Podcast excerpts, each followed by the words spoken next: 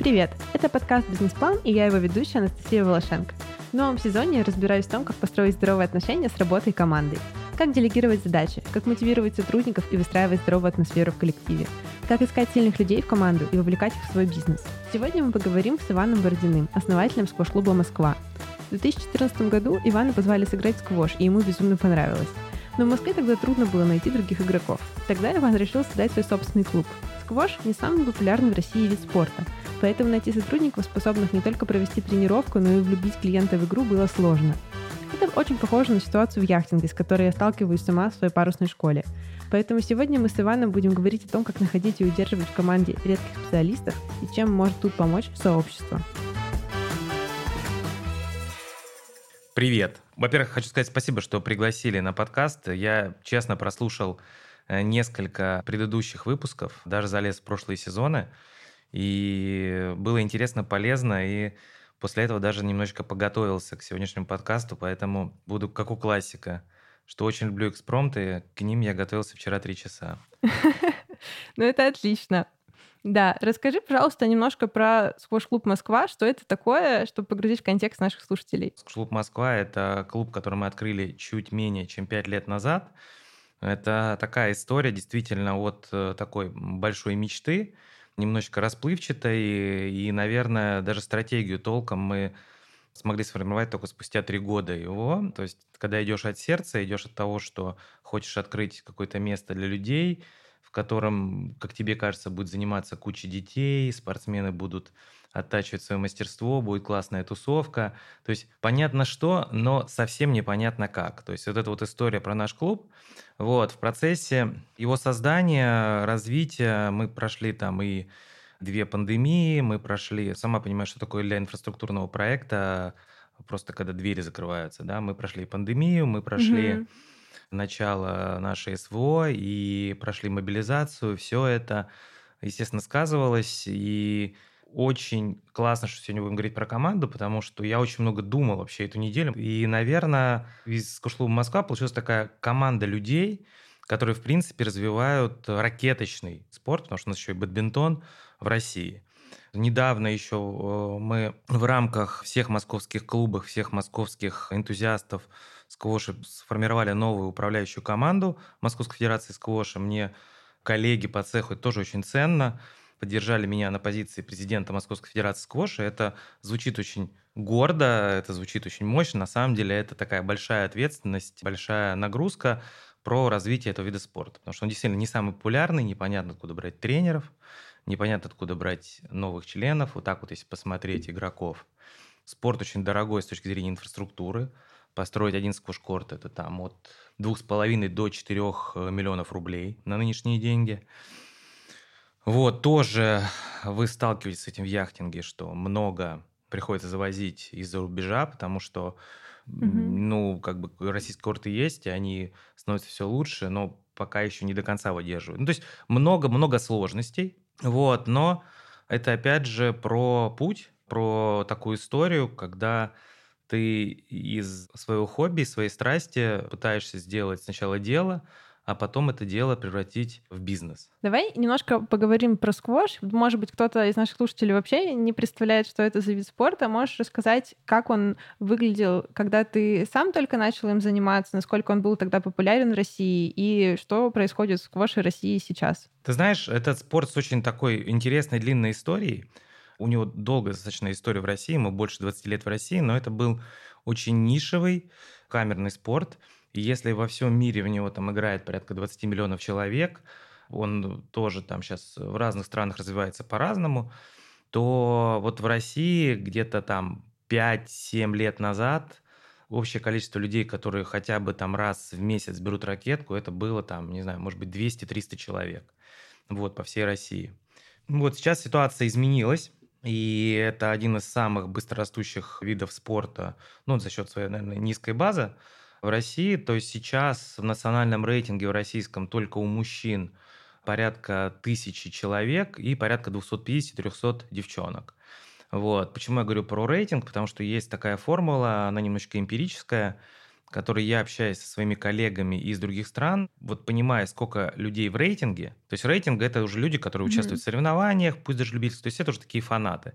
Обычно одного такого фаната приходится от 10 до 15 человек, которым просто нравится играть с друзьями, там прийти на клубный день, потренироваться с тренером, и которые говорят, не-не, мы не будем играть в соревнованиях. Вот, соответственно, мы можем всегда взять вот эти вот полторы тысячи человек из нашего российского рейтинга и умножить его на 10-15 и получить примерно вот э, всю аудиторию Скош. То есть сейчас мы ее оцениваем по разным источникам от 15 до 25 тысяч человек. Это те люди, которые пробовали, знают, иногда играют.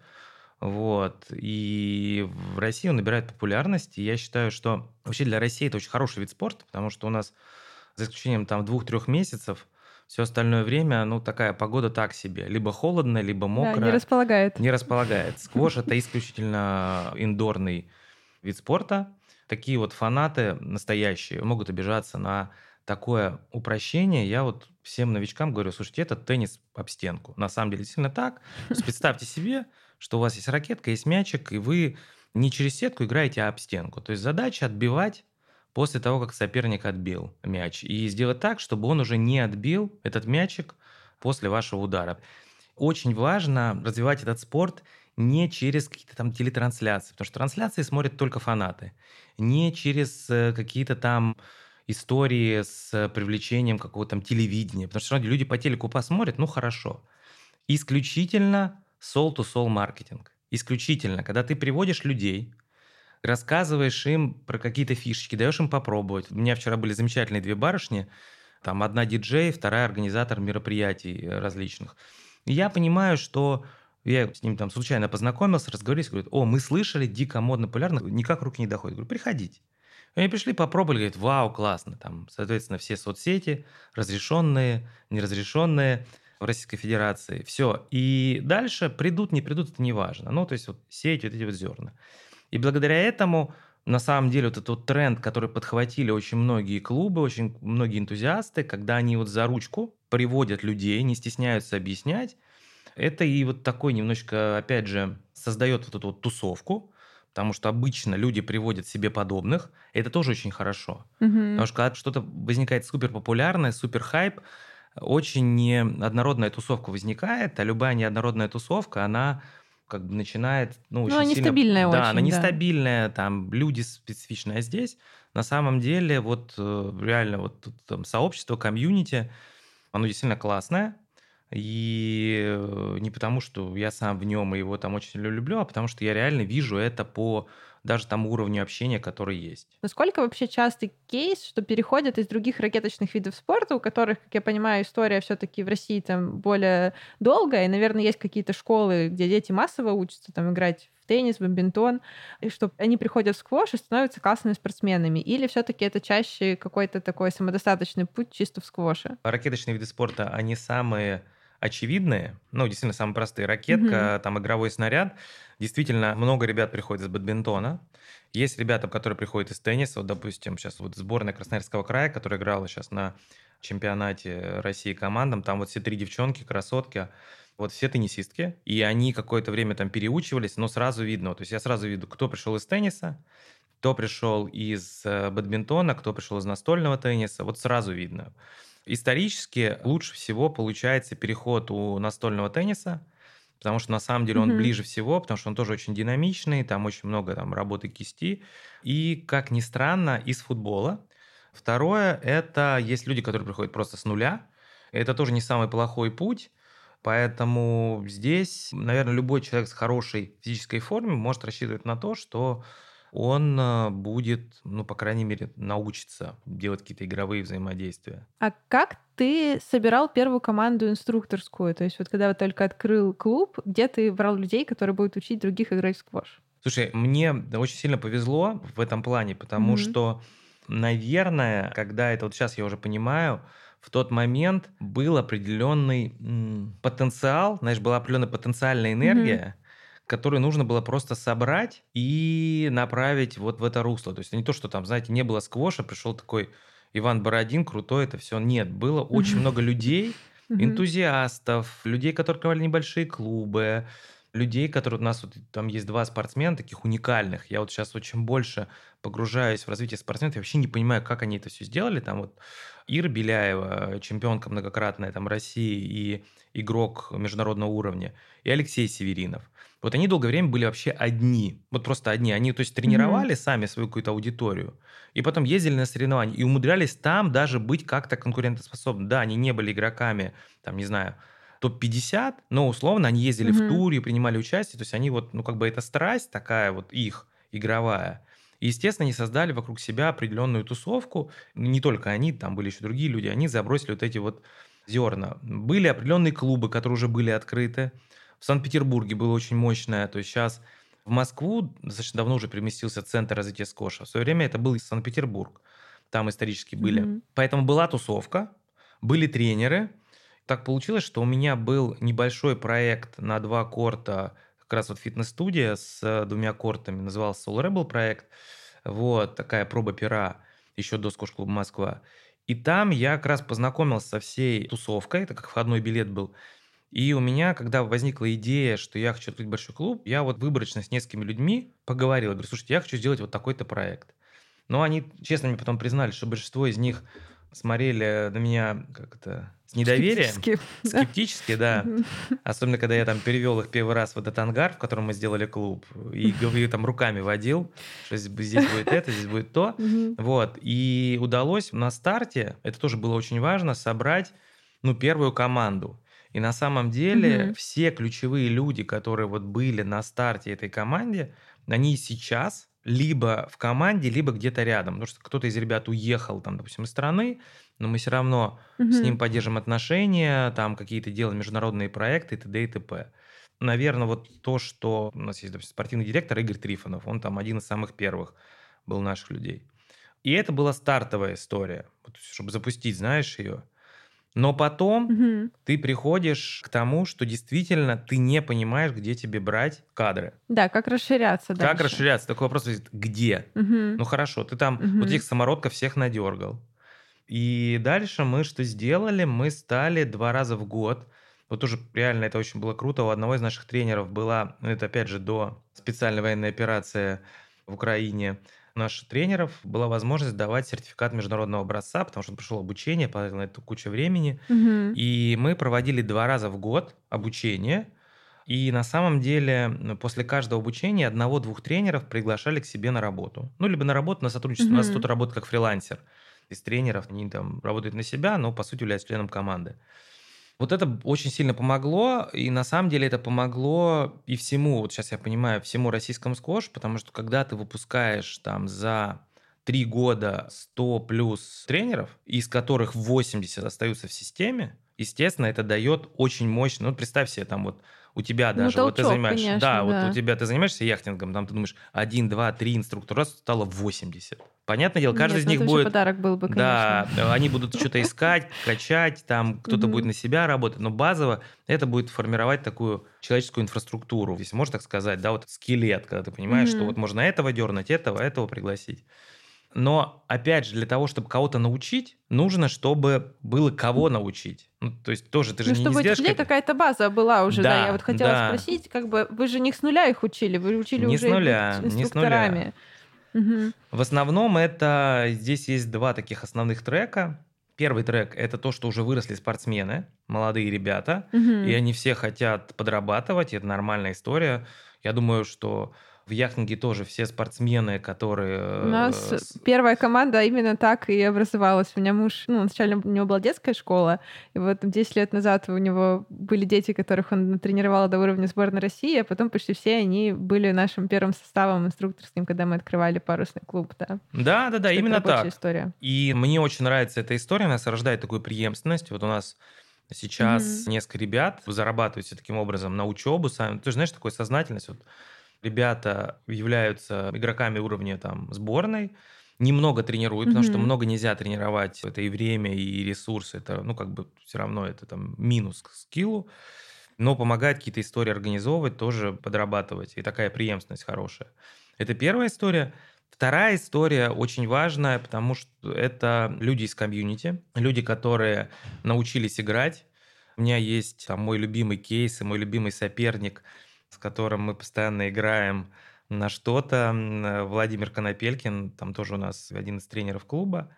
Человек, который очень любит сквош. В какой-то момент у него там возникли какие-то там сложности на его основной работе, и он попробовал и остался в итоге как тренер, как игрок. Э, вот человек вырос из комьюнити, прошел эти курсы, сам тратит много времени на собственное развитие, и для него это стало частью его жизни. Вот такой большой, той частью, которая отвечает за работу, за хобби. То есть это вот второй такой путь. Угу. И третий путь, этот вот сейчас мы его со многими регионами российскими обсуждаем, когда там консультируется, где брать команду, откуда людей набирать. Я говорю, это ракеточники. Ну, то есть в принципе, любой угу. человек там уровня ну, кандидата это... в мастера спорта, угу. если вот, ну, уровнем, знаешь, ну, сам понимаешь, что для новичков в любом виде спорта им не нужно там супер-пупер э, хороший инструктор. про, да. Да, им нужен вовлеченный, внимательный человек, который будет расти, развиваться, потому что это угу. тоже очень важно. И даже вот в таких ситуациях, если человек прошел профессиональное обучение, ему дали, я всегда за хотя бы минимальное профессиональное обучение, потому что если человек даже самый классный спортсмен, ему очень сложно сравняться по уровню восприятия своего предмета с новичком. Это нужно столько новичков переломать, вот, чтобы, чтобы понять, да, чтобы вот у нашего одного из таких вот самых таких больших гуру в цехе, там у Арниса Тихинского, у него так хороший был всегда пример. Он сравнивал э, обучение с поливанием цветка. Угу. Вот, и говорил, что не заливайте цветок водой, он просто сгниет. Вот. И по большому счету на любой тренировке у тебя может быть максимум два фокуса, а лучше один. Вот если ты работаешь над одним элементом, работай. Угу. А очень часто ребята, да. которые такие энтузиасты, им очень нравится скош, они, я приведу своего друга, и я сам ему все покажу. Я говорю, ну покажи. И он такой, все сразу так, расскажу ему. Вот это, да. руку подними, в центр зайди. Так, ударь до стекла. И человек такой выходит, и он из уважения говорит, что ему понравилось, но его глаза говорят, господи, спасибо, что отпустили. Вот, поэтому угу. все, что нужно... Ой, это очень знакомая нам история, потому что в яхтинге тоже там же еще 35 тысяч слов, которые нужно запомнить. То есть мало того, что нужно понять, что делать, нужно понять, что тебе говорят. И вот поэтому мы говорим, что с одной тренировки до 7 новых слов. Это тот максимум, который человек способен воспринять. К сожалению, меньше это тоже очень сложно, потому что там абсолютно все, что ты делаешь, называется другими словами, не теми, которые да, да, да, да, да. Поэтому меньше семи слов сложно, а, иначе ничего не понятно будет. Но вот больше семи уже не нужно, потому что иначе человек просто ничего не поймет, ничего не запомнит и уйдет с ощущением, что происходило что-то странное и совершенно недоступное для восприятия. Поэтому как учить, это, конечно, очень важно. Да, вот и такие вещи, обучение, это такая ключевая сейчас э, такая проблема, которая стоит она стоит и на уровне э, там, федерации, в которой я волонтерю, но Российской Федерации, вот, отвечаю там за несколько направлений.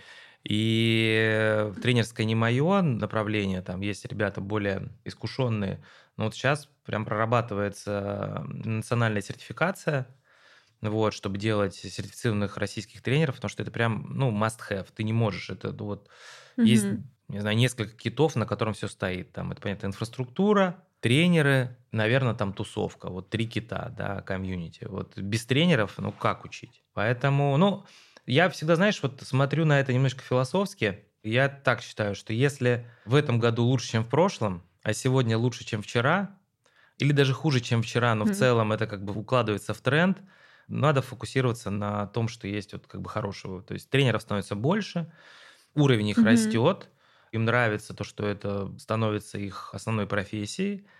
Вот. И это хороший тренд. Резюмируя все, что мы сказали с тобой, Два трека. Первое – это профессиональные спортсмены, которых становится все больше и больше, потому что развивается сквош, бывшие юниоры. Второе – это ребята из тусовки. И как вариант, когда ты открываешь клуб в новом регионе, это смотреть, какой ракеточный вид спорта сильный у тебя в регионе. Бадминтон ли, настольный теннис ли, теннис ли. Брать оттуда людей, разговаривать, фильтровать договариваться с кем-нибудь из крупных клубов в развитых регионах, отправлять их туда на стажировку на месяц. И, в принципе, таким образом, я считаю, в новых регионах можно прививать, знаешь, как вот, вот эти вот почки. Вот. Угу. Знаешь, хочется еще поговорить про софт-скиллы у инструкторов, тренеров в команде, да, потому что важно же не только, чтобы он умел играть и умел учить, а в том, что он в целом был приятным человеком, с которым классно проводить время на корте. Ну, по крайней мере, у нас так. Вот как вы внутри работаете над этим? Есть ли, может быть, какие-то условно там самые важные качества, по которым вы отбираете людей в команду, кроме навыка играть в сквош? Безусловно.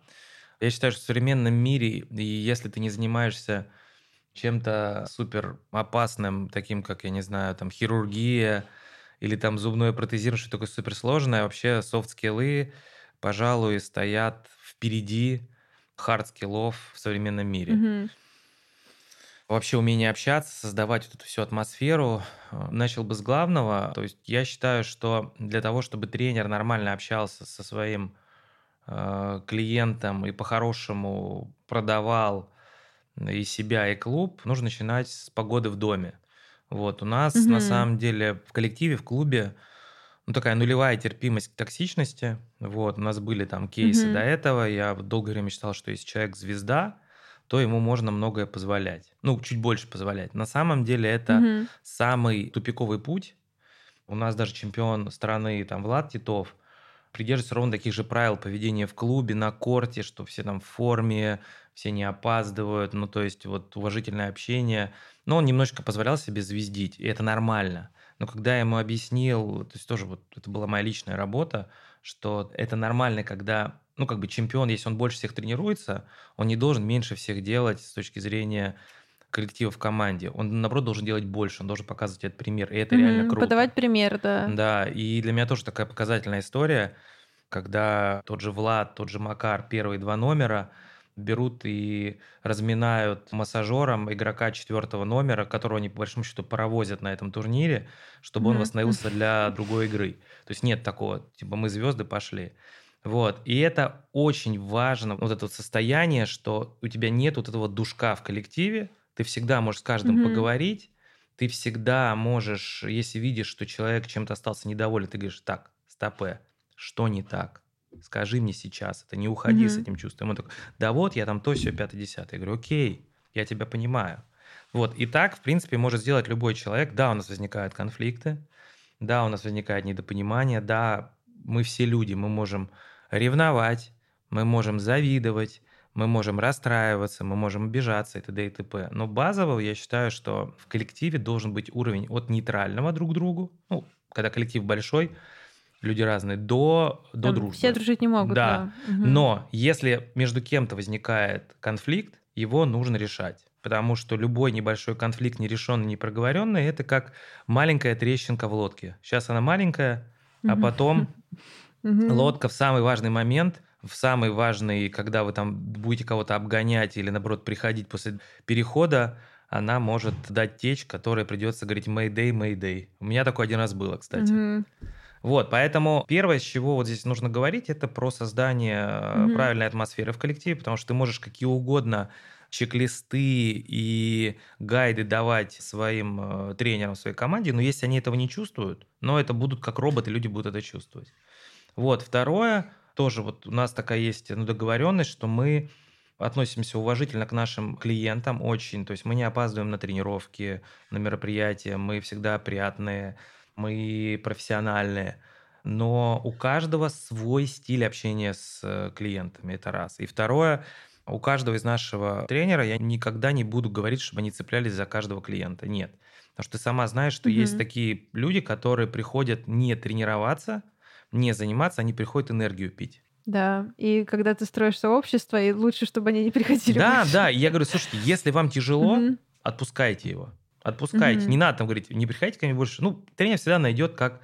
То есть вот... э, Не вовлечь Да, не, не вовлечь, не вовлечь. Поэтому, когда мы вот анализируем вот конверсию, а мы все равно анализируем конверсии, Мгм. там вот из всех приходов, мы оставляем право сказать тренерской, слушайте, ну, пришел просто, там, у меня после него там два часа, потом водичку пил, сидел. Ну, Вот я говорю, ну, Мгм. все, и молодец. То есть сначала тоже, знаешь, когда вот ты начинаешь только работать, за всех зацепиться, всех вовлечь. Что такое? Конверсия, вот это все думаешь. Потом думаешь, let it go, вот. И вот здесь, когда у тебя есть сначала база, нормальная вот эта вот вовлеченность Мгм. ребят, Второе, нормальная мотивация, причем как материальная, так и нематериальная. Под нематериальной я подразумеваю, что ты четко понимаешь, зачем человеку вот эта вот тренировка, в которой, зачем он работает тренером, что это для него. И вот здесь, да, на помощь приходят уже метрики. Тоже говорю, вот вчера мы сидели с Никитой, это наш вот координатор по, по тренерам, смотрели, анализировали, у кого какая загрузка, у кого что получается, кого куда двинуть. Метрики, обучение обязательно, как внешнее, так и внутреннее. У нас там есть пару наших любимых тренеров. Мы стараемся не реже, чем раз в квартал делать всякие игры по продажам, по вовлечению, по коммуникациям, как раз по развитию их софт-скиллов. И вторая история, которую мы делаем, это внутреннее обучение, когда мы разбираем публично успешные кейсы, вот, Мгм. и либо не публично, такие one-to-one делает как раз координаторы, ну, координатор вот тренерского состава, когда корректируют людей, когда нужно что-то скорректировать, потому что ну, все мы люди, все мы себя не видим со стороны, вот, поэтому такой сложный путь, и, наверное, вот если ты меня спросишь, сколько э, занимает время, вот я тоже такой вот подумал, сколько занимает время для того, чтобы человек себя, ну, вот мог сказать, что все, вот я свой в этой тусовке, а мы сказали, вот мы классно его приобрели. То есть это минимум полгода, вот этот вот путь, а только человек пришел в команду, даже если он супер классный, до того, как он в нее влился.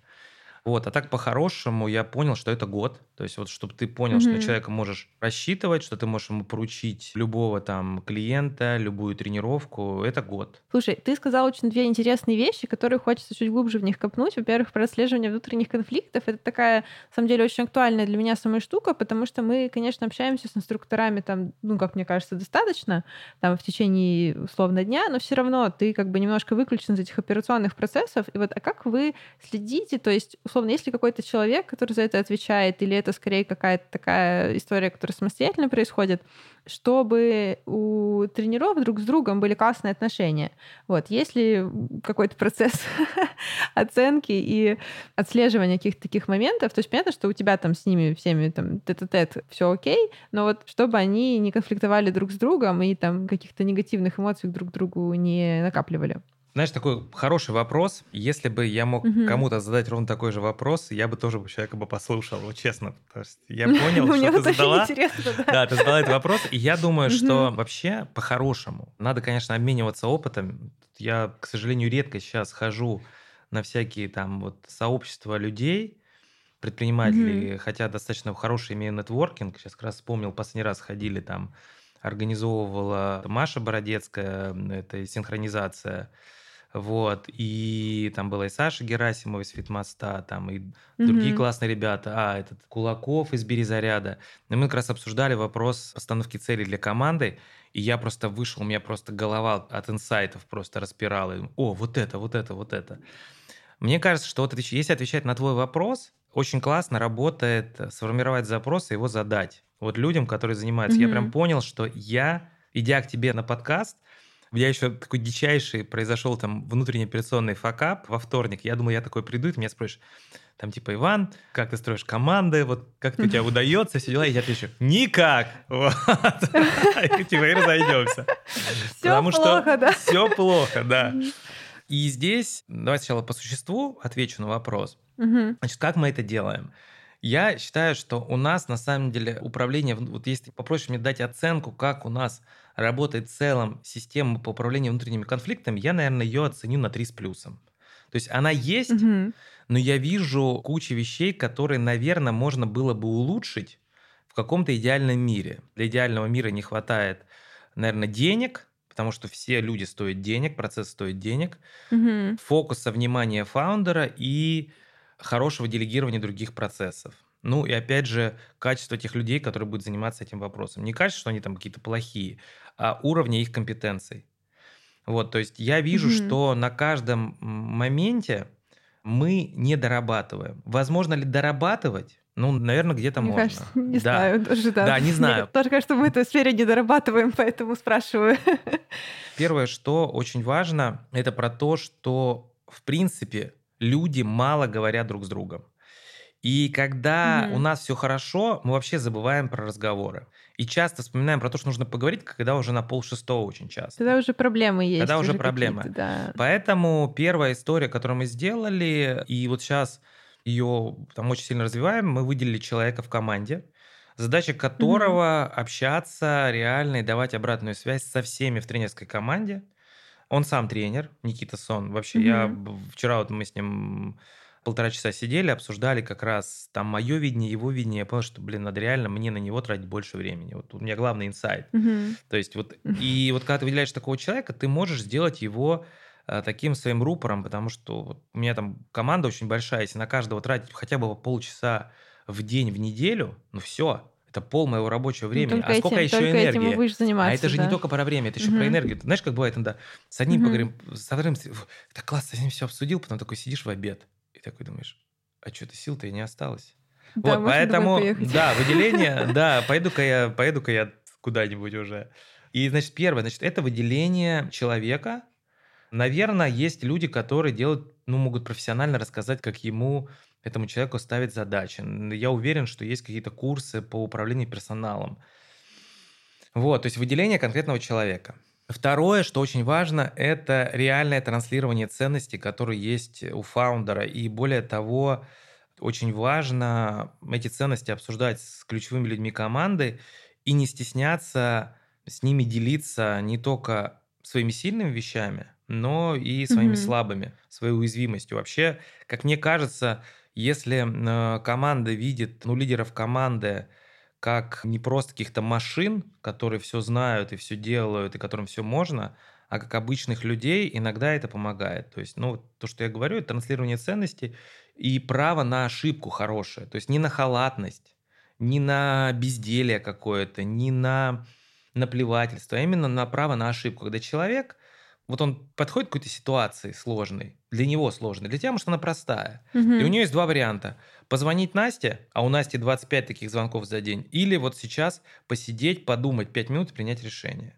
И вот если он выбирает вот это и ошибается, садится в лужу, и даже ты потом, ты ему звонишь, говоришь, там, типа, ты звонишь, говоришь, Катя, что за фигня? Он говорит, Настя, блин, наверное, нужно было тебе позвонить. И если ты ее не пушишь, и не говоришь, что за фигня, говоришь, слушай, опять же, с поддержкой, что случилось, расскажи мне коротко. И у нее есть право сказать, слушай, Настя, я видел, ты в запаре, да и вообще решила, что я могу сама.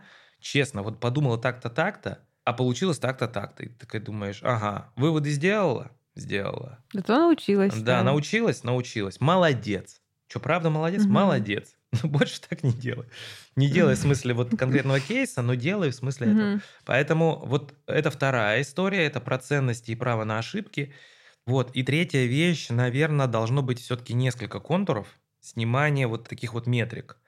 Не то, что нужно растить себе любимчиков каких-то, знаешь, с кем ты больше общаешься, но, не знаю, там, прийти на собрание, послушать на какое-то иногда, поговорить с кем-то, с кем давно не говорил, не знаю, иногда просто постоять на ресепшене, то есть я иногда просто вот могу сесть с компьютером, Мгм. сидеть, работать, у меня есть там любимое место, оно прям на стойке, там вот как вот у нас была, там заходишь, и такая угловая вещь, я сажусь на углу, что я вижу вход, и я вижу, Мгм. что там с админами, как тренеры подходят. Иногда поговорить с человеком, который только пришел в команду. Там приходишь, там, ты говоришь, привет, я Настя, как тебе у нас? Чего, где? Так просто. И просто посмотреть, как она разговаривает. Это тоже очень важно, как человек адаптируется, потому что я считаю, что если в коллективе плохая атмосфера, новичку там будет некомфортно, Мгм. и ты сразу это считаешь. Я не знаю, насколько это про бизнес, про масштабирование, такой вот немножечко ручной подход, но это точно про то, как я это делаю. То есть пытаюсь, с одной стороны, строить систему, пытаюсь прививать ценности, но при этом я понимаю, что вот эта вот атмосфера в коллективе – это то, что можно, ну, там, утерять. Вот, при этом, с другой Мгм. стороны, я понимаю, что вот четвертый очень важный момент, все равно нужно, как это не, иногда бывает сложно, и как это не могут воспринять некоторые люди, нужно все-таки чертить границы. К сожалению или к счастью, лидер, он всегда одинок в коллективе, потому что ему принимать самые сложные решения, он несет ответственность, он не может быть для всех хорошим, это раз.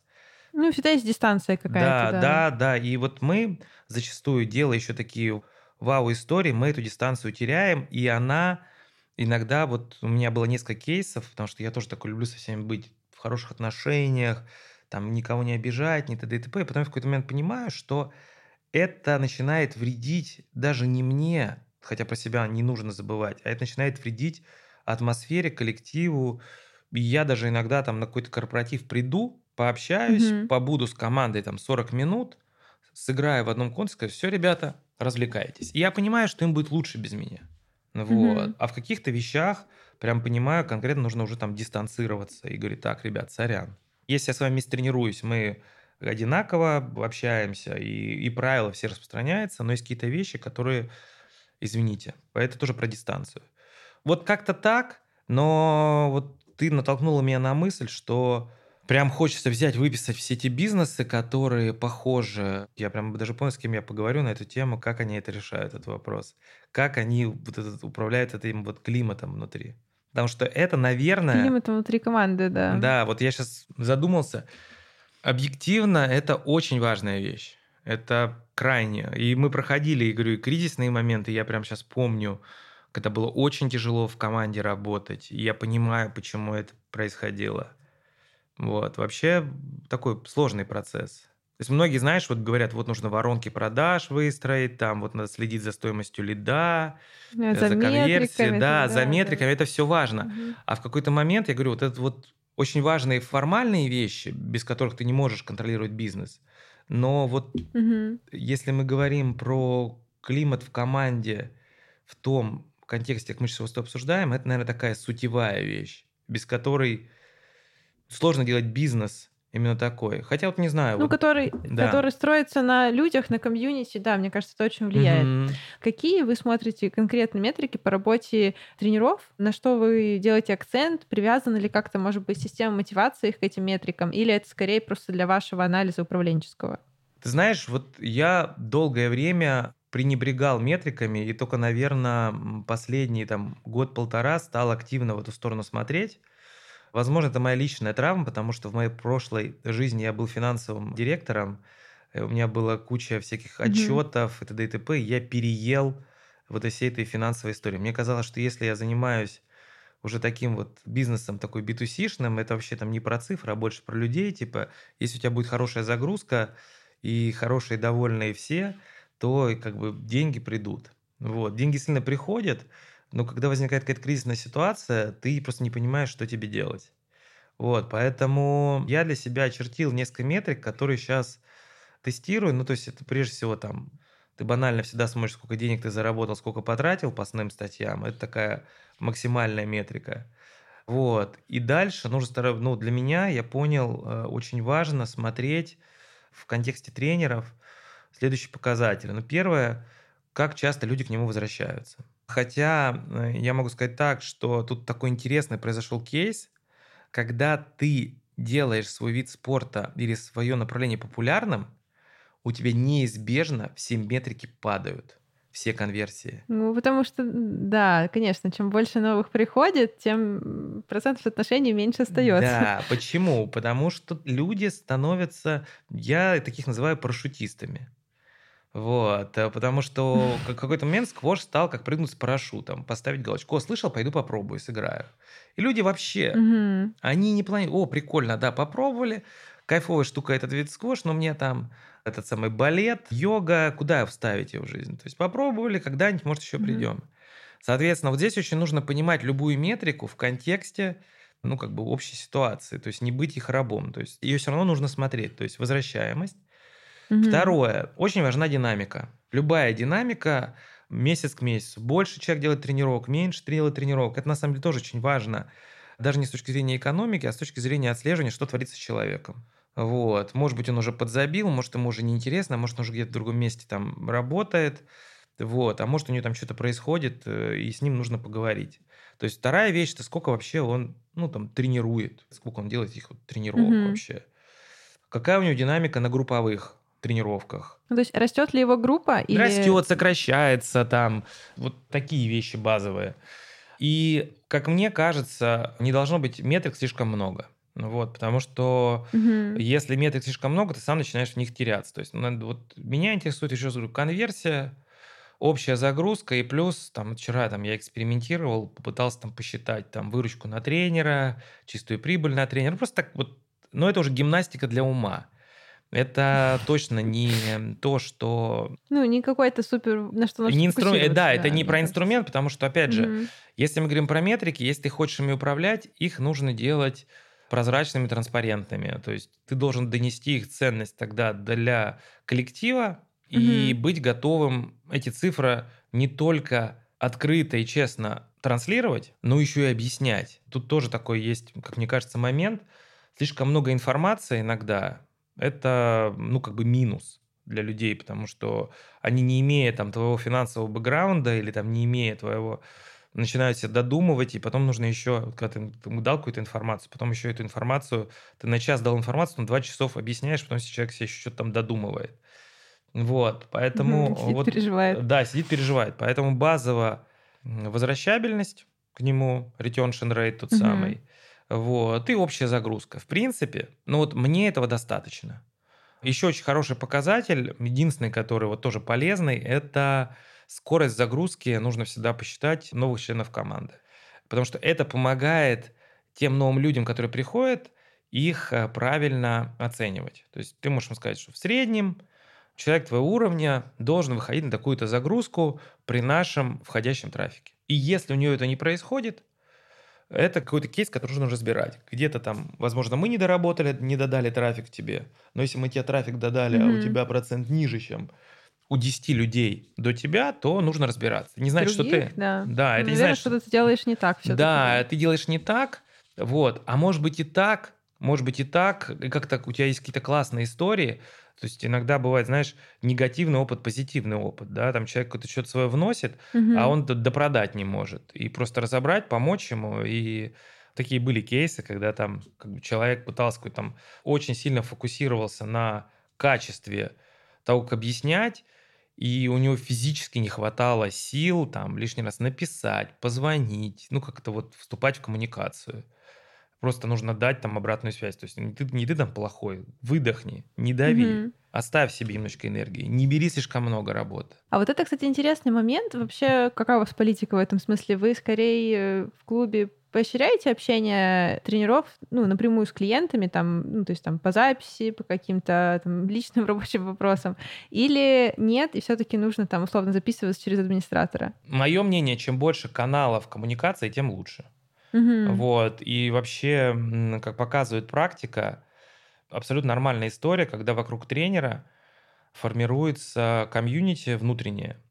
Вот. Оно не должно быть противопоставлено комьюнити общему. Ну, то есть не должно быть так. Угу. Один тренер говорит, у меня лучшая группа в клубе, а что же остальные худшие? Нет. Каждый может свою фишку сделать. Это, кстати, вот одна из тех вещей, которые... Это та гипотеза, по которой я понял, вот такой инсайт был где-то года два назад, что если ты хочешь стабильной истории развития, ты не можешь быть единственным там лидером, единственным там амбассадором того, чем ты занимаешься, mm-hmm. тебе нужно каждый твой член команды это мини-амбассадор. И на самом деле люди, когда это понимают и подхватывают, мы сейчас сделали э, внутренний конкурс на то, кто запишет самый рилс, залетевший в месяц. И у нас стали все просто записывать эти рилсы. И это так прикольно. Я просто вот там то какие девчонки с ресепшена что-нибудь запишут вместе с СММщиком, то тренер, угу. то еще что-нибудь. А это так для всех здесь. одинаково, то есть для всех абсолютно Да, команде, любой, да, кто, кто может, тот может там вот сделать, снять любой там. И также здесь угу. с тренерами, то есть у каждого практически тренера есть групповое занятие, у каждого. Угу. И по большому счету он делать такую авторскую группу, и люди начинают общаться, потом через какое-то время даже куда-то выезжать, обязательно ездят на турниры вместе, и это реально формирует для людей из спорта, из э, приятного времяпровождения, формирует им хобби, и реально такой, вот знаешь, когда говорят отдушина, мне даже не нравится, как будто, знаешь, пришли, подышали. Да нет, просто формирует часть жизни, которая каждому из нас нужна. Да? Там, где мы настоящие, угу. там, где мы можем быть самим собой и становиться каждый день чуточку лучше. Вот, потому что, ну, я все равно считаю, что общение людей между собой, интересных людей, оно делает их лучше. И вот, угу. вот эта вот история, она вот всегда про общение. То есть, да, ты можешь записаться онлайн на любую тренировку, это раз. Ты можешь написать в Телеграм-клубы, ты можешь написать в Инстаграм-клубы, ты можешь написать в WhatsApp-клубы, ты можешь позвонить, ты можешь написать своему тренеру. Мы даже не прописываем эту омниканальность. Единственное, еще раз говорю, очень важно отслеживать, чтобы люди, ну, опять же, тренеры не заигрывались, вот не было каннибализма, противопоставления, вот этого там, это вот, там какое-то Мгм. неуважение, обесценение, а вот у меня там 20 человек, а у него 6. А вот моя команда, да, вот а твоя- у тебя там похуже, Нет, это да? вот- Мгм. Но это, понимаешь, опять же, это не потому, что люди плохие, да, это про воспитание, про развитие. Для многих тренеров это тоже, он собрал большую группу, это его эго тешит. И это тоже правильно, нужно любить свое эго.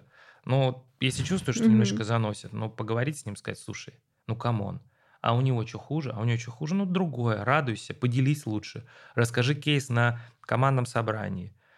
И это про то, что как вот индивидуальности делать, с одной стороны, силами, которые развивается, комьюнити, бизнес, клуб, а с другой стороны, делает каждую другую, может делать лучше. Хотя, опять же, еще раз говорю, это про вот управление вот этой вот отношением внутри коллектива. Потому что как только у тебя 20 мини-амбассадоров, это 20 мини-эго, 20 Мгм. космосов, 20 вселенных. Как их увязать между собой? Сейчас я разговариваю с тобой здесь и считаю, что вот какой-то вопрос у меня закрыт, работает хорошо. В этот момент, может быть, там у меня какой-то там дизастер. Ну, такое тоже Мгм. может быть. Такое тоже может быть. Мгм. Будем работать, будем работать. Опять же, знаешь, очень важно, как мне кажется, вот мы с тобой поднимали этот вопрос, общение с коллегами и обучение. Я вот понимаю, что мне куда-то хочется впихнуть сейчас больше такого разумного общения. Единственное, что я вот для себя понял, что мне очень некомфортно, когда я попадаю в бизнес-среду, где вот говорят только про метрики. Ну, всякие вот там бизнес-клубы, когда там, блин, масштабирование, x10, там, то все 5 10 не знаю, может быть, это там мои какие-то внутренние ограничения. Но мне вот ближе, когда там история про смыслы, история про вовлечение новых людей. Я считаю, что если у тебя твоя история с каким-то смыслом внутренним, он первичен. Вот. Мгм. Да, нужно масштабироваться, нужно там себя как бы пушить, но, не знаю, первичен все-таки смысл того, что ты делаешь. Вот поэтому вот у меня есть несколько таких людей, с которыми, к сожалению, реже общаюсь, но каждый раз выхожу наполненным. Наверное, надо вернуть это. Что вы делаете для того, чтобы те маленькие группы, которые формируются внутри непосредственно ваших продуктов, да, то есть там турниров, внутри групповых тренировок, вокруг каждого из тренеров, объединялись в какую-то одну большую штуку, где люди друг с другом общаются, где люди друг с другом знакомы. Вот со стороны, по крайней мере, кажется, что у вас в клубе это очень сильно развито. Можешь поделиться, ну, типа, что вы для этого делали? Значит, по существу, первое, вот сейчас я Мгм. уже понимаю, очень важно делать большие мероприятия объединительные. Мгм. Я считаю, что это просто большое достижение всех людей, которые развивают сквош в России. Есть просто потрясающий такой тур, большие турниры по всем городам. Началось это все с м, нескольких турниров. Был турнир в Питере, Мгм. был турнир в Красноярске, потом появились два наших московских турнира, Московская жара и Moscow Squash Open. И сейчас уже у нас 8 турниров, каждый из которых собирает 100 плюс людей. Люди к ним готовятся, едут командами, приезжают, общаются, делают из этого прям такой хороший спортивный туризм. Это турнир, в котором могут поучаствовать условно и начинающие спортсмены, или это все-таки для тех, кто уже что-то умеет? Да, в чем фишка? Что есть условная категория А в каждом турнире. Это там 16, Мгм. максимум 32 игрока. Реально либо спортсмены, либо около спортсмены. Ну, такие сильные любители. За которыми интересно смотреть, наблюдать. И есть еще 4-5 категорий ниже уровнем. То есть это, условно говоря, если взять там сравнение с марафоном, в котором ты прибегаешь, тебе просто главное добежать 42 километра, но тебе безумно интересно знать, кто его выиграл, кто какой результат показал, и за кого-то поболеть. И с единственной лишь разницей, что марафон ты бежишь и не фокусируешься на этом, а здесь получается так, ты сыграл свою игру и пошел смотреть, как играет категория по уровню выше. А скорее всего в этой категории либо твой одноклубник, спортсмен, либо твой тренер зачастую, который тебя тренирует, либо просто твой друган, который лучше тебя играет на категорию выше. И Мгм. мы вот, опять же, с командой, мне что очень приятно, вот, то есть я всегда считаю, что для того, чтобы развивать реально какое-то направление, нужно не делиться и постоянно пытаться у кого-то, у коллеги по цеху что-то там отхватить, перехватить, а нужно объединяться. Вот мы, когда начинали наш турнир, вот самый сейчас популярный турнир в России, это «Московская жара». родился 5 лет как шуточный турнир, летом поиграть, просто там собрал 50 человек. И сейчас мы этот турнир провели на 370 участников. Причем мы, опять же, что сделали? Мы пригласили двух своих, ну, вот еще там два года назад, кто мне сказал, что я буду делать что-то с клубами, которые открылись после меня, со мной конкурируют, где-то агрессивно конкурируют, Мгм. где-то что-то перехватывают, где-то вот эти вот все вещи. Но ты, когда понимаешь, что твое будет твоим, а не твое твоим не будет, просто, ну, как бы работай, занимайся собой. Мгм. И ты понимаешь, что нужно объединяться. И вот мы сделали этот турнир на три клуба. Совместный. Совместный, Мгм. да. Ну, как бы вот я говорю, ребят, давайте, мы сделаем вместе турнир. И все кайфанули. И ребята из клубов, потому что они все время смотрели на наш клуб, как типа, ну, это там Москва, они где-то там, там что-то там вот выпендриваются, вот это вот все, вот эти их турниры никому не, ну, вот это бу-бу-бу-бу-бу. Вот. Либо Мгм. наоборот, наоборот, хотелось сделать что-то свое, но тяжело, потому что когда есть уже там мощный лидер, очень сложно с ним конкурировать по большим соревнованиям. Тут мы говорим, давайте вместе. И, честно говоря, мы сами с командой так кайфанули, когда вот, не знаю, сделали этот фестиваль, по большому счету, спор, этого спорта, вот, э, сделали вот эти вот три клуба, объединили, и главный был вопрос у людей, когда они, ну вот мы сделали там общий чат, там, в котором там 600 человек сейчас, Мгм. участники этого соревнования, говорит, когда запись на следующую жару? Такой, когда? Когда? Вот. Все хотят, И, да? да, все хотят, и это как раз вот получается, ну, такой вот лид-магнит для сообщества, потому что она понимает смысл. И это про путь, про опыт. И для взрослых людей, осознанных, на самом деле это очень классный путь и опыт, потому что вот представь себе, как бизнесмен, сколько тебе стоит любой опыт сейчас, который ты запомнишь? Когда ты там что-то психанула, с каким-то контрагентом не так поговорила, кого-то там это... А турнир, вот это вот соревнование, это же в Мгм. миниатюре. Если воспринимать его не как, что вот есть начало игры и конец игры, в которой ты либо выиграл, либо проиграл, а воспринять его как вот каждую игру, воспринять ее как твое движение по, ну вот как бы в этом временном отрезке. Там здесь ты что-то ошибся, вошел, пошел на второй гейм, здесь ты понимаешь, что соперник гораздо сильнее. Ну даже когда ты понимаешь, что соперник гораздо сильнее, ты понимаешь, что у тебя есть выигрышная позиция, ты же в бизнесе не бросаешь же все. Ты говоришь, окей, как мне минимизировать потери? Или как мне достичь максимального эффекта? И тогда ты говоришь, вопрос постановки цели. Что сделать? Там, выходишь против Мгм. соперника, который сильнее тебя там на голову. Окей, я хочу без ошибок подавать, я хочу взять как минимум 3-4 поинта, и я буду играть строго там так или строго так. То есть ты делаешь план и дальше анализируешь себя, свою игру не с позиции результата, а с позиции своего Ну, Это внутреннего очень, плана. очень близко яхтингу, потому что та же самая история в гонках. То есть, если ты понимаешь, что даже ты там первым не придешь, условно, это там раз не пришел, два не пришел, все равно в этом очень много смысла и очень много кайфа и удовольствия от процесса. Да, да, да. И вот это вот доносить, вот это вот доносить Мгм. эту историю на вот как раз и вот на этих больших турнирах, это вот очень важна причастность. Мне очень нравится, как делают ребята из московского, ну, из бегового сообщества там. Вот их ключевой посыл ты пришел на марафон, ты пробежал, ты уже герой. Ты Мгм. действительно уже куча всего поборол. И это действительно так, потому что на самом деле сложно во В взрослом марафоне возрасте... выйти на старт уже победа, да. Да даже на 5, на 5 километров, если ты никогда не бегал, на 10, это Мгм. публично. Ну, ну, там куча у людей бывает комплексов, страхов. Действительно, побороть Ой, это, я очень прийти- понимаю, да. Я раньше бегала просто там действительно просто прийти уже уже супер. Да, поэтому вот когда мы говорим про то, как вот это развивает сообщество, это именно совместно делать большие Мгм. события, делать людям праздник. Причем праздник не... Вот э, у меня была одна из задач, я говорю, вот последний житель команды, давайте сделаем так, чтобы мы тоже кайфанули, потому что мы обычно как-то там потом лежим. Сделать действительно так, чтобы отдохнуть там. Не просто Мгм. начали жару, и слава Ну, богу, что работу закончили. поработать, да. Да, работу Мгм. поработать. Это первое, то есть такие большие-большие мероприятия. Вот второе, что очень важно, это формирование информационной политики. То есть, ну вот, очень важно, чтобы были ресурсы, которые про это рассказывают, чтобы федерация какой-то делала постоянно там контент, доносила его до простых пользователей, чтобы они знали, кто там, как прошел какой-то чемпионат, кто там на каком месте и т.д. и т.п. То есть формировать... э, вот это максимально вот, освещать вот это да, м- да. вот это вот максимально освещать. Третье, что мне кажется, ну, там тоже очень важно, это чтобы палитра была разной. Ну, чтобы вот Мгм. вовлекать как можно больше э, новых как бы, сил, больше клубов, больше городов. Люди все равно любят разнообразие, и для них когда появляется что-то новое, это в том числе легитимизация старого. Есть, когда мы были только одни, которые делают там что-то, ну, какие-то странные люди что-то там делают там. А когда таких клубов много, когда можно приехать на турниры, ну, то, что ты сказал, в другой город, это там действительно вставляет. Были ли какие-то ошибки, которые вы совершали? То есть вы делали сначала определенным образом, а потом поняли, что так делать не нужно, вот развивая сообщество вокруг сквоша? Слушай, мне кажется, я каждый день делаю какие-то ошибки, и мне кажется, мы вообще постоянно косячим. Это вот у Жени из Setters очень хорошее было там интервью.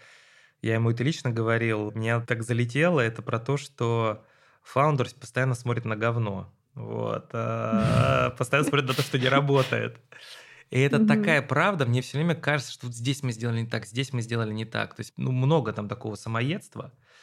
И в такие моменты я когда там говорю про ошибки, я, ну, про себя, то есть, ну, сложно с этим справляться, действительно, объективно. Иногда просто там хочется под одеялко залезть и ничего не это самое, ничего не делать там даже. Ну, все, накуролесил, все все там еще обесценить все остальные mm-hmm. вещи. Поэтому я исхожу из того, что в развитии, особенно такой человеческой вещи, как комьюнити, нету ошибок. Вот, ну, нету ошибок, потому что это все равно путь, который куда-то заводит. Вот у меня хороший пример есть, mm-hmm. который говорит про вот то, что я говорил, про открытость, про уязвимость. Мы когда делали жару два года назад, мой э, бессменный турнирный директор наш э, Даша Дергунова, это тоже такой ее большой путь. Она с самого первого дня в клубе выросла там хорошего там организатора, специалиста, но все равно есть определенные ограничения, над которыми она знает, работает, и большой путь проделала вот сейчас за эти два года. И вот у нее там была история, когда она все сама, все сама, все сама, mm-hmm. все распланировала. И тут, короче, нужно выкладывать сетки расписания. Отложила все на последний день. И получилось так, что сбой был у программы электронной, она тоже такая еще да, только. И, короче, у нас накануне турнира нету сеток, нету расписания. То есть вот людям завтра приезжать играть, вот. А мы сделали чат для всех участников и использовали mm-hmm. его изначально, ну, как такой информационный, очень удобно. Ну, то есть все получают информацию быстро. И вот в этом чате сначала началось. Сначала люди, как, что нет расписания? Сначала такое возмущение. Там Даша Она тоже там, э, да, да, да, такой подхватывается, пожар. да, такой, то, там все, пятое, десятое. И как бы Даша тоже там в этой ситуации, я прям помню, я так на нее разозлился, такой, блин, Даша, это вообще непрофессионально, такой, напихал, такой, все. Потом успокоился, там, немножко, ну, там, извинился, потому что, ну, действительно, я понимаю, там, mm-hmm. ну, ты все равно, все ошибки твоих людей – твои ошибки. Ты же знаешь ограничения этих людей, да. Все обычно... Ответственность все равно твоя. Твоя, да. И, э, и мы потом, я помню, сели, втроем с ней, с Владом Титовым, с чемпионом России, который должен был к турниру готовиться, а он сидел с нами до ночи, и мы сидели эти сетки переделывали и общались через чат. Там кого-то просили посмотреть, угу. посмотреть, ли работает, проверьте, есть ли ошибки. И мы в итоге из этого косяка поняли, что нужно быть более открытым, нужно не стесняться своих ошибок, нужно их признавать, нужно не закрываться. И по большому счету гигантский косяк котором можно было закрыться всех, ну, какой-то мне сказали, ребята, mm-hmm. мы накосячили, делаем все возможное. Кто может, там, проверяйте сейчас сетки, будем потихонечку выкладывать, если видите ошибки, присылайте. И потом пошло вот это вот общение где-то с 10 часов вечера, где-то до 2 часов ночи, пошло общение, и там мне один человек сказал, слушай, так прикольно, я в какой-то момент понял через этот чат, что турнир еще не начался, а мы уже как бы целую mm-hmm. жизнь прожали. Мы еще ни одной игры не сыграли, мы еще в клуб не приехали, а уже получили. И получилось так, mm-hmm. что мы стали ближе к своим же ребятам. Вот. После этого мы сделали выводы и организационные, что нужно с расписанием лучше работать, вот именно подготовки.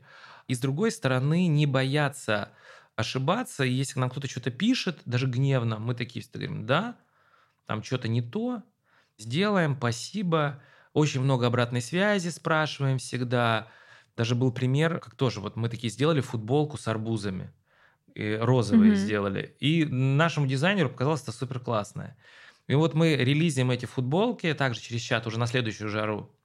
И нам начинают говорить, вот, розовый, да вы чё? Кто-то пишет в личку, я 42-летний мужик, чтобы одел розовую футболку я не буду с арбузом. Этом, да? Вы чё? И, короче, и команда, и команда такая, блин, мы хотели как лучше, тоже начинает обижаться. Там, mm-hmm. У меня там супер талантливая девчонка, Наида, которая делает все эти дизайны. Она тоже такая, блин, я так это вот это все. Mm-hmm. Я вижу, она расстраивается. говорю, смотрите, я говорю, это же возможность.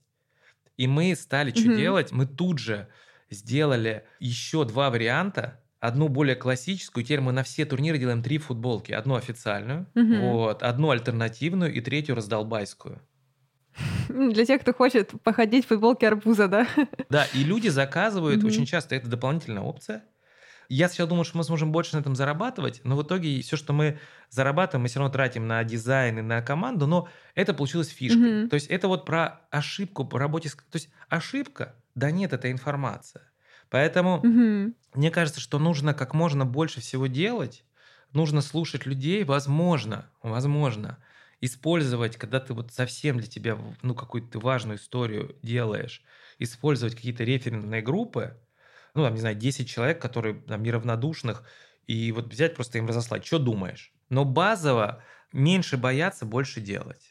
Потому что с людьми, ну, как бы это же как жизнь, как сериал. Ты вот смотришь сериал, тебя чего Мгм. увлекает? Какая-нибудь там проблема решения, проблема решения, проблема решения. Вот любой сериал посмотри, что это там? Завязка, проблема решения. Завязка, проблема решения. Вот. И наша жизнь это, ну, чем не сериал? Поэтому больше делай. И мне кажется, больше вовлечения, больше любви. Заряжай э, не только свою команду, и заряжай людей. Вот. Тут тоже, знаешь, вот мы когда делали сейчас на три клуба, вот эта открытость к чему привела, я вот сейчас подумал. Мы такие сидим, говорит, так, главное вот нам не допустить там всяких этих косяков, а людей чувствуем Не мало. да. Да, людей Мгм. мало. Ну, то есть вот на три клуба людей мало, чтобы сделать.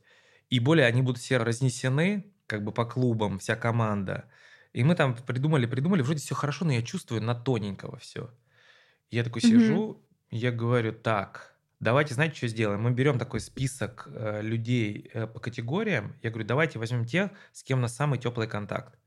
И мы выписываем по каждому клубу 10 человек, с которыми мы давно Мгм. знаем. Они даже не всегда клиент нашего клуба, у другого. Но приезжают на соревнования, у нас хорошие там отношения. И я прошу нашу девочку, которая занималась, Аню, которая занималась координацией, и она, я говорю, напиши им следующего содержания. Там Вася, Петя, Катя, там завтра делаем турнир, в принципе, у нас все готово. Единственная просьба к тебе. Возможно, если ты увидишь какую-то там сложную ситуацию, там, ну, там, задержка расписания, невозможность судьи, там, т- т- пожалуйста, помоги нам на месте, будь готов, возможно, мы к тебе обратимся. И люди говорят, блин, классная идея, спасибо за возможность быть причастным к этой ситуации. То есть ты такой думаешь иногда, вот попросить о помощи, показать слабость, это не профессионализм, а для кого-то Мгм. это уровень вот этой вот Это истории. возмо- Да, возможность да, прикоснуться. Да, и она родилась... Слушай, очень классный кейс. Да, и она родилась через, вот казалось бы, ошибку. Вот не сделать там, мы, мы тоже, знаешь, в какой-то момент думали, вот мы должны быть такими профессиональными, делать все хорошо. И как бы профессионализм а, равно закрытость, безошибочность. Да Мгм. нифига. Вы слушали подкаст «Бизнес-план». Сегодня мы поговорили о том, как находить и удерживать в команде сотрудников редких специальностей, как выращивать собственных профессионалов и создавать комьюнити. Оставляйте свои отзывы и оценки в Apple подкастах и подписывайтесь на нас в Яндекс Музыке. Ну и, конечно, читайте бизнес-секреты.